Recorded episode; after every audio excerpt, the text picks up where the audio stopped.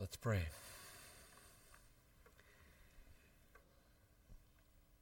What a weighty word, Lord.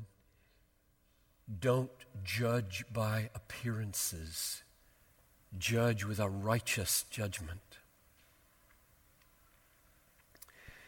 The brothers had judged by appearances. The crowds had judged by appearances. So God, grant that we here would not judge by appearances. We wouldn't think on the surface of things. That we'd see through deeds and see through words to the heart of things, to the reality of things. We don't want to be a shell-gazing people. We want to get to the heart of the matter. So work now in this room, I pray. And grant me to see truth and to speak truth. Forbid that I would want to seek my own glory and not the glory of him who sent me, and so prove to be a false prophet in the end. Oh God, grant that your people would so love your glory that they would be a God-exalting people rather than a self-exalting people, and so have within them the moral grounds for knowing Jesus. I ask this now in his great name. Amen. Well, this is the second time now we're going through this text. The title of the message will tip you off to where the focus will be in this message. The title is God's Willing God's Will as a Way of Knowing Christ's Word, which you can see comes from verse seventeen. If anyone's will is to do God's will, he will know whether the teaching is from God. So that's where we're going, verses seventeen and eighteen in particular. And I can remember back to my college days when this truth and this text was first brought to my attention. I remember the fall of sixty-seven and what a effect it had on me. I'll, I'll say more about that later. What a great astonishment it was that willing is the basis of knowing. Really, I thought. I thought you had to know Christ in order to form a, a volition about his truthfulness. What is this, Jesus? How can he say this? That before you can know Christ and whether he's true, your will must come into alignment with God's will. These are very profound things. Shook me up big time. In nineteen sixty-seven. There are things for you to learn here, I don't doubt, about your own soul, how it works in relation to your head, how knowing and willing are all related to each other. So that's where we're going, but let's start at verse three. So his brothers said to him, "Leave here and go to Judea, and that your disciples may see the works that you're doing. For no one works in secret if he seeks to be known openly. If you do these things, show yourself to the world." And then this astonishing statement, because not even his brothers believed in him.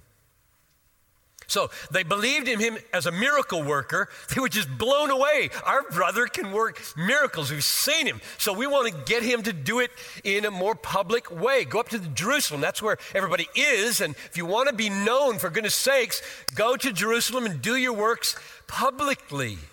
And they said this because they didn't believe in him. That was last week's message, trying to figure that out. And what we saw was that they didn't see through. They were judging with, by appearances. Verse twenty-four really rides, flies like a banner over this passage. They just, they didn't see through to who he was, what his heart was. Sure, he was going to go up to Jerusalem, but he wasn't going to go up to try to attract a lot of attention to himself and get a lot of praise. He was going to die. He was going to be spit upon, and his beard pulled and be beaten, ripped to shreds. That's why he's going up. You want to go? They didn't want to go. They were all about seeking their own praise, and they've got a brother now who can help them in that process. And if that's what makes your heart tick, you can't know him. And they didn't. They didn't believe, and they didn't know him. So he says to them in verse six, "My time is not yet come. Your time is always here. The world cannot hate you, but it hates me because I testify about it that its works are evil." So my time for glory, oh, there's glory coming, but my time for glory isn't here yet, and it's certainly not here in the way you think it's coming. So you go up. The world's not going to hate you. Why isn't the world going to hate you? You think like the world. Your life, your disposition is no indictment to the world at all. I'm an indictment to the world. They look at me and they get mad, because I live for my Father's glory, and they live for theirs, and therefore I call them into question. Everything I say and do is a problem for the world, not for you. The world looks at you, and they see a reflection of themselves, a religious version, but they're not going to get upset about your life as long as you want to be made somebody by my miracle working. So he went up in private first, and then he went more public, and he began to teach. And what he said was amazing to the, to the Jewish people. So verse fifteen, the Jews therefore marveled, saying, "How is it that this man has learning when he has never studied?" So the brothers were stargazing at his miracle-working power, and the people were stargazing at his what? It, he, he sounds learned, but he hasn't studied. That he's not a rabbi like our, our rabbis, but goodness, listen to him. That's all surface. The miracle admiration was surface. The learning admiration was surface. Judge with right judgment, not with appearances. See through, hear through, move through.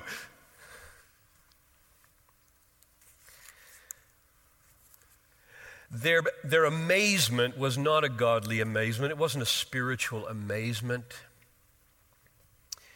Something about his teaching wowed them. Learned, scholarly, literary, articulate, profound, whatever it was. They say, "How does this man have learning when he's never studied?" He was impressive. He was impressive to them. And they were not touched at all spiritually. Not at all. So Jesus did the same thing with them that he did with his brothers. He deflected their admiration to God. Verse sixteen. So Jesus answered them, "My teaching is not mine, but his who sent me." So if you're going to admire something, direct it to God. Of course, he could have said, couldn't he? "You wonder why you're wowed at my teaching? I'm God. What do you expect?" He could have said that, and we, we wrestled with this a little bit last week, that the, the, the, the deflection of praise isn't what he always did. He came to be worshiped. But he is a man as well as divine. And therefore, he's modeling for us how to live in relation to the Father. And in this case, at this point in his ministry, he's modeling for us the perfect manhood that he has, and it isn't out to get human praise. It's out to serve. It's out to suffer. So he deflects their amazement away from himself to God. Verse sixteen, my teaching is not mine, but his who sent me. So he says. And now the question arises, how can we know that? You say so. How can we know that? How can you know that? I'm sure there are people in this room who don't know that, that when Jesus speaks, God is speaking. Don't believe that. You're here, somebody brought you, or you're exploring, or there have always been lurking doubts in your heart. And so it's your question. It's really all of our question. And isn't it good that Jesus raises it? Jesus raises this question. And he raises it here because it's very clear to him these crowds do not know that his teaching comes from God. They don't believe that. And you can see it in verse fifteen. How is it that this man has learning when he's never studied? Goodness gracious. Who cares if he has learning? I mean, why are you fixated on learning? That I think Jesus was just shaking his head and say, I'm here to give life and to speak ultimate truth, and you're puzzling about my articulate sentences or whatever. How is it that this man has learning? In other words, they're shell gazers. This is the shell. This is a shell. We all have shells, and a lot of people just live at the level of shell gazing. Oh, That, that woman is, is beautiful, and she has such a voice. That preacher is learned. His sentences hang together. Let's go there.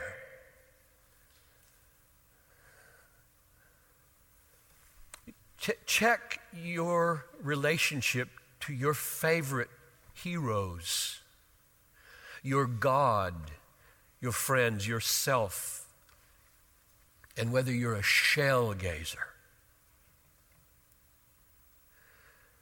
or whether you don't care too much about the shell. You just want to go through. I want life. I want truth. I want reality. I'm going through. I don't care about the shell of this singer or this preacher or this actor. America is just media-driven by these stars, right? And we're just shell gazers. There's only one question that matters with anybody. Are they true? Do they speak truth? Are they true? What they say and what they are in relation to God and the world, does it all hang together in perfect integrity and truth? That's all I care about. What do I give a rip about miracle working and articulate sermons? I want truth. That's the issue. So many preachers, so many singers, so many actors. Whoa, this man's got learning. Whoa, she's got looks and a voice. Whoa, he's hip, cool, shell, shell, shell. The question is, are they true? So Jesus poses the big question for your heroes, for your friends, for your God, for yourself. How can you know? How can you know? Here's his answer, verse seventeen. If anyone's will is to do God's will, he will know whether the teaching is from God. You'll know. Or whether I'm speaking on my own authority. So, nineteen sixty-seven, fall, Wheaton College, I was just shocked when I heard this. I mean, I'd read the Gospel of John, goodness knows, a hundred times maybe by that point in my life. How could I miss this? Right willing is the foundation of right knowing.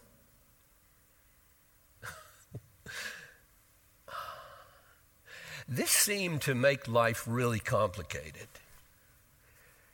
It made life more mysterious than I never thought it was. It made me less in control. I mean, I've got a brain, I know how to use it, but you tell me my brain is going to perceive truth when my willing gets right, that complicates life for me. Puts me out of control. It makes life less rationalistic. Can't manage things so easily if this is true. I'm, I feel off kilter. I feel out of balance, out of control. It's miracles that got to happen down inside of me if I'm going to even think right about Jesus.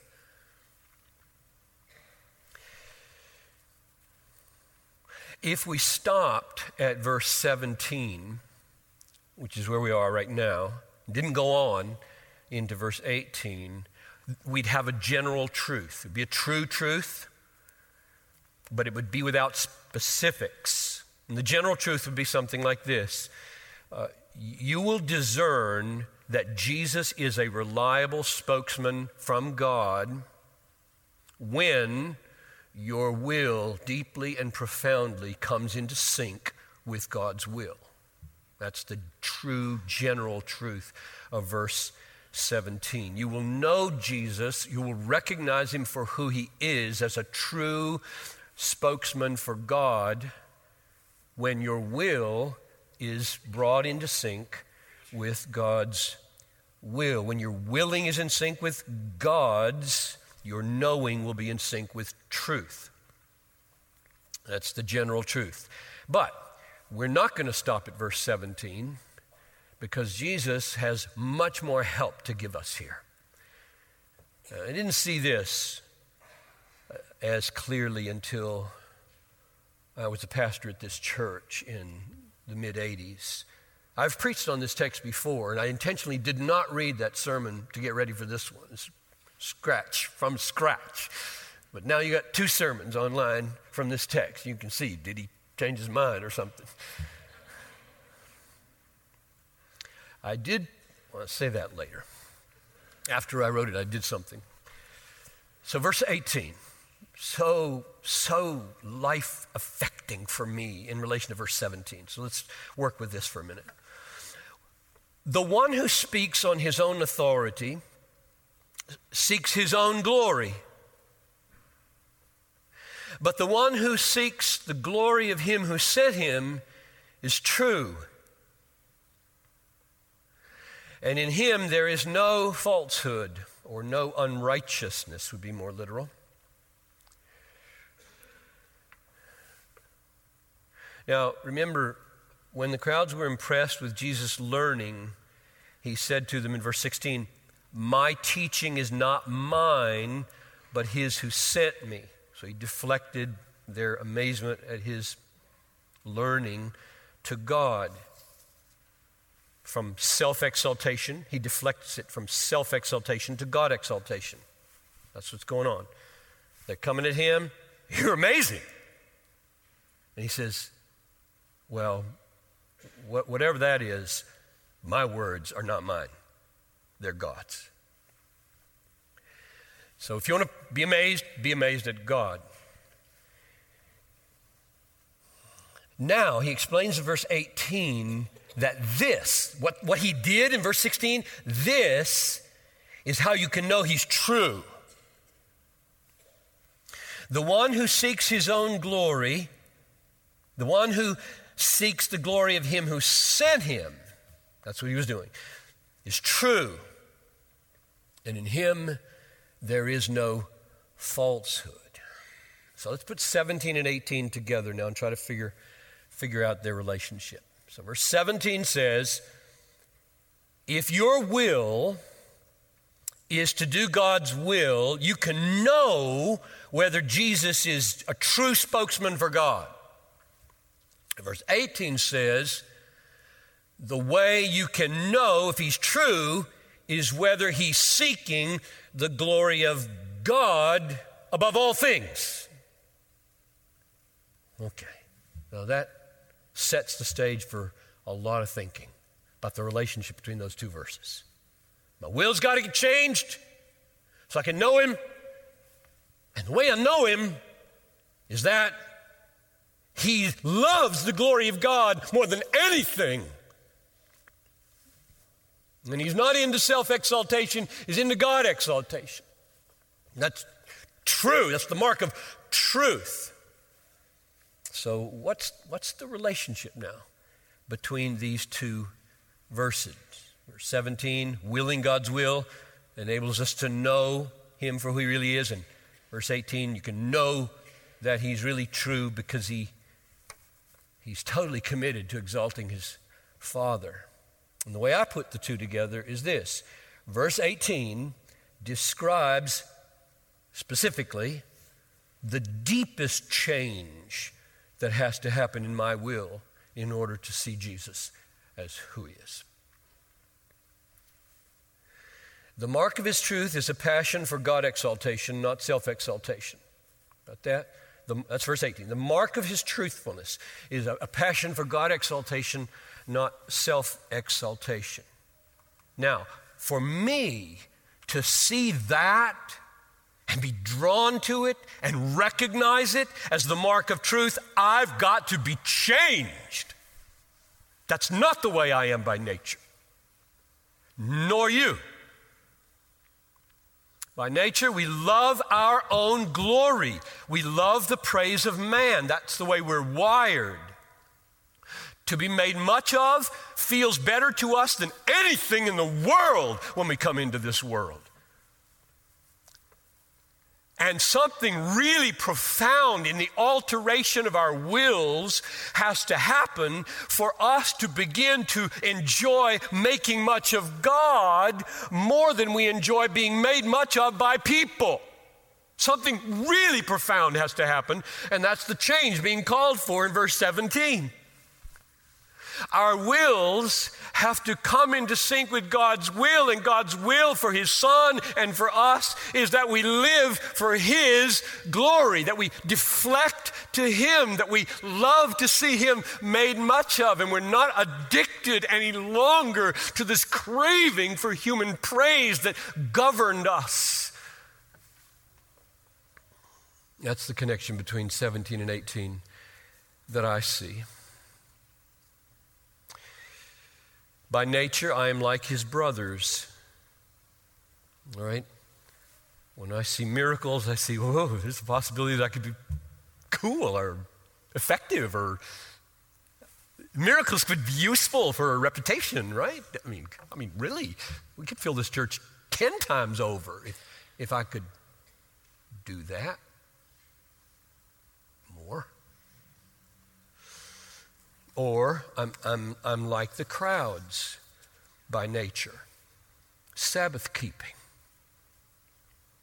The use of the law to provide their, their ego strength, to provide their sense of meaning and well-being. I, we, we're the ones who keep the law. You, you heal the man on the Sabbath. You're, you're not that, and that was very threatening to them because somehow it began to undermine the use of the law as their own way to get human praised. Make long prayers in the synagogues and give your alms by blowing a trumpet ahead of you and have a nice downcast face when you're fasting. We know that. We know what all that's about. That's the use of the law, not for what it was designed for, but for your ego. That's what that is. And I'm like that until verse seventeen happens to me. And when I'm like that, I can't know him. You go up. You go up to Jerusalem, my brothers, who don't have a clue who I am and just admire the shell. And you crowds, you want to kill me. You don't know me.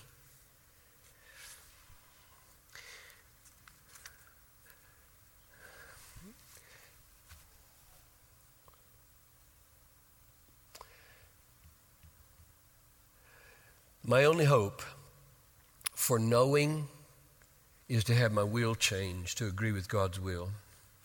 In verse eighteen describes in detail what the deepest change is that John Piper and you need. Namely, I need love for the glory of God more than I love my own. I need to will God exaltation more than I will self-exaltation. So that's the change in my will that has to happen according to verse seventeen before I can know Jesus. Because if it doesn't happen, if I don't get changed in that way, I will always hate Jesus. Verse seven, the world hates me. Or I'll admire him for all the wrong reasons, for I won't know him. And I won't know him because I can't stand to know him. Knowing him is too much of an indictment with my love affair, with my own glory, and therefore I cannot know him. I have to push him away. I have to reinvent him. I have to make him after my own image. I cannot have a Jesus who makes me feel this uncomfortable with my own love affair with human praise, and therefore I cannot admit this knowledge into my mind. Why my will is so opposed to what he stands for. Then, in verse nineteen to twenty-four, Jesus confirms to the crowds that they do not will what God wills. What, in their experience, was the central expression of the will of God? Answer, the law. And that's the right answer. And what does he say? Verse nineteen. Has not Moses given you the law, yet not one of you keeps the law?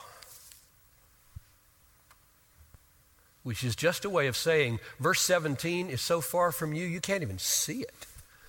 You... Your will is so anti-God in your use of the law. You can't know his son.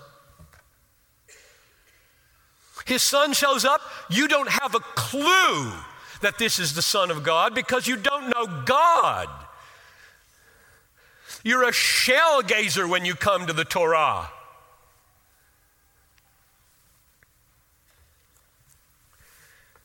Pleading with them to judge not by appearances, but with right judgment. So he says, why do you seek to kill me? Verse nineteen, which shows that they're not in sync with the law. And secondly, he says, why do you get angry that I healed a man? Back in chapter five, remember that?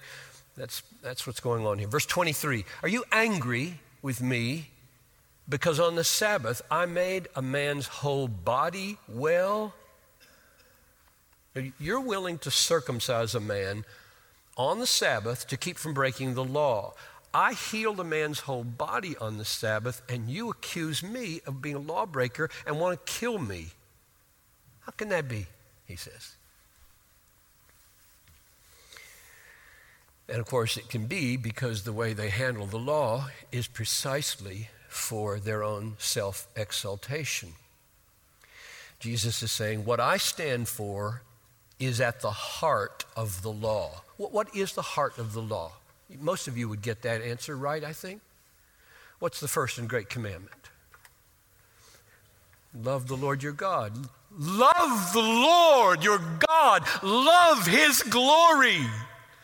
Love his exaltation.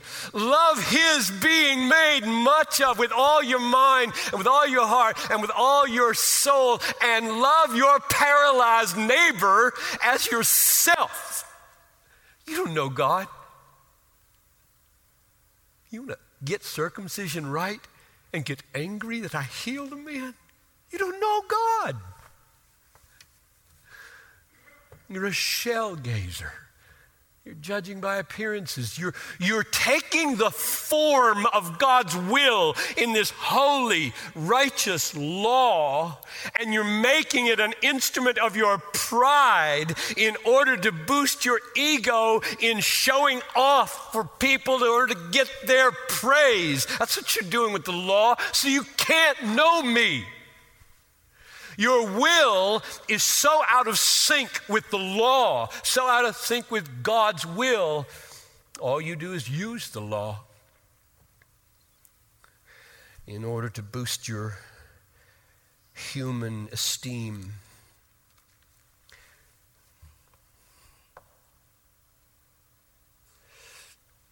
My whole life, Jesus says, contradicts that way of willing. That's why you can't know me. You can't know me until your will is to do God's will.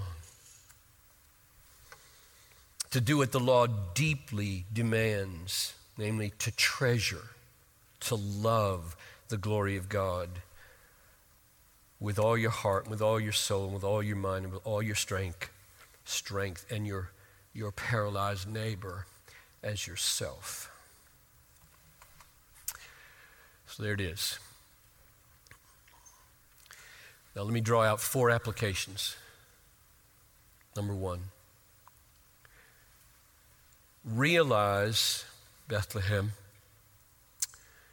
that the deepest obstruction to knowing the truth of Jesus is a heart obstruction, not a head obstruction. Just let this, let this land on you with great force. The deepest obstruction to our knowing Jesus for who he really is is not a head obstruction. It's not because you're not smart enough. It's a heart obstruction. It is a problem with our will, not first a problem with our reason. Our natural love for human glory makes it impossible to know and follow a person whose whole life is bent on emptying himself to glorify his Father and save sinners. It is impossible to know him for who he really is when his whole coming, living, dying contradicts your deepest love, namely the love of human praise. To know him for who he is, we must be changed, not just in our ideas, but in our wills, which is why this gospel puts such an emphasis on the new birth. You must be born again. This is what happens in the new birth. The new birth is not a decision. The new birth is beneath decisions.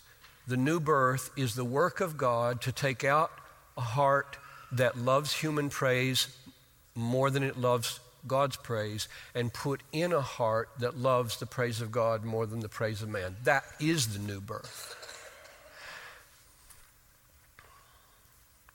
Number two, therefore, pray that God would cause his name to be hallowed, glorified, treasured in your heart above all things, so that your eyes would be open to who he really is. I pray this every day of my life.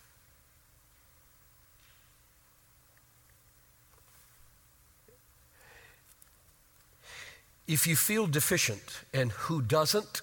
I certainly do. If you feel deficient in God exaltation, ask him to change you. Are you, are you a fatalist? Are you, are you a, have you just given up?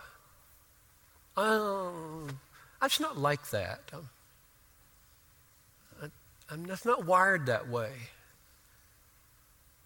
Well, that's why we pray to a God of the impossible. Nobody is wired by nature to love the glory of God more than they love the praise of man. Nobody. This is a miracle. And so don't give up. Keep praying. Pray every day. Isn't that why the Lord's Prayer is in the Bible as a daily prayer? Give us this day our daily bread is in the middle of the prayer, which means all the other pieces have to be said every day as well.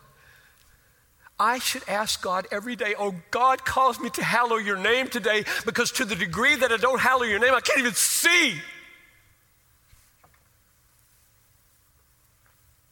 I get the world all wrong. I'm a shell gazer. I don't love people, and I don't love you, and I don't see anything the way I ought to see it, because deep down I'm just loving me. I'm loving my, my praise, and I'm ticked off that people aren't going my way. And you can't see the world. You can't know, know Jesus until that deep, deep will problem gets changed. And I'm simply saying, as application number two, ask him to change it.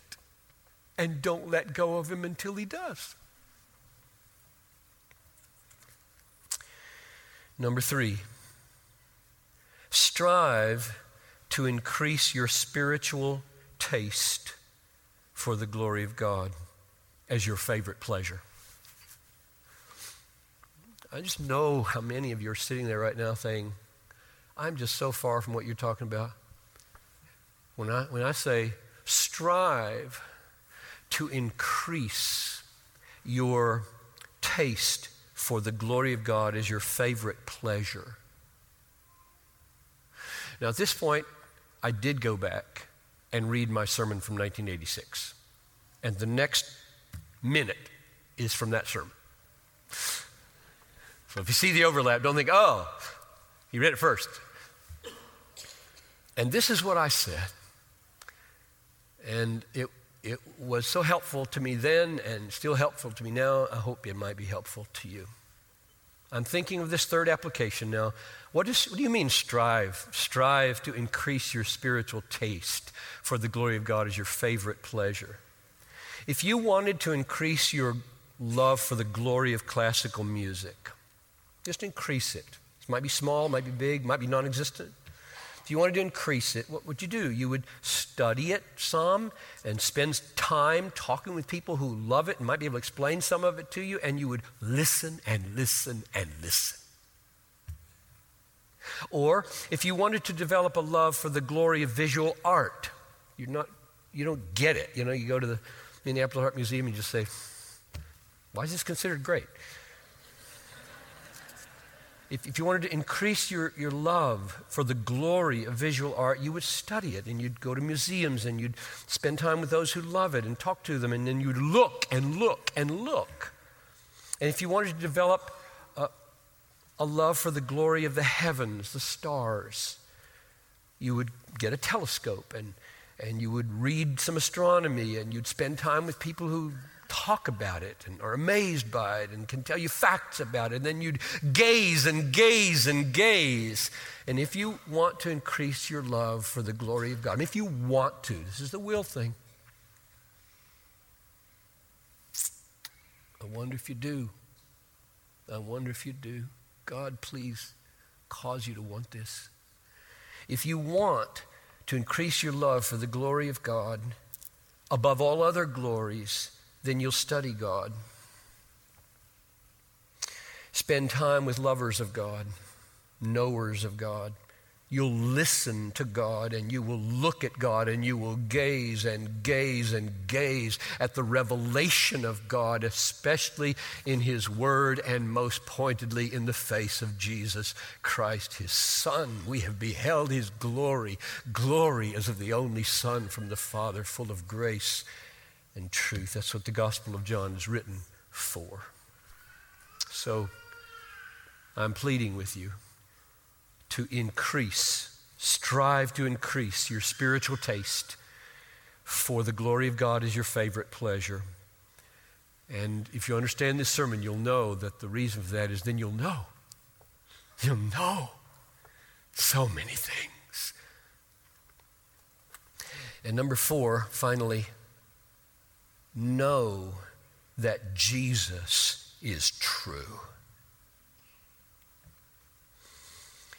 Jesus does not merely speak from himself. And don't speak from myself. The words that I speak are from the Father. He speaks for God. And when he says, before Abraham was, I am. He's going to say that in chapter eight. He's claiming to be the eternal Word, which was with God and was God. And when he says it, he's true. You'll know it. You'll know it. Or when he says, the good shepherd lays down his life for the sheep, and whoever comes to me, I will never cast out. That's true. And you'll know it. And you'll come. You come. I pray that you do. Let's pray. So, Father, just like I was thrown off balance in, I think, a really good way in nineteen sixty-seven, I pray that I have thrown off balance some people tonight. I pray that balance will only be recovered in the new birth, or in the reawakening to the infinite value of the glory of your great name. And that deep will work would be done in our hearts so that our reasoning would be right, and our heads would be clear, and we would know you and your Father. Have thine own way, Lord, have thine own way. You are the potter, we are the clay. We're yielded, listening. Shape and have your will now in our lives. Through Christ we pray, amen.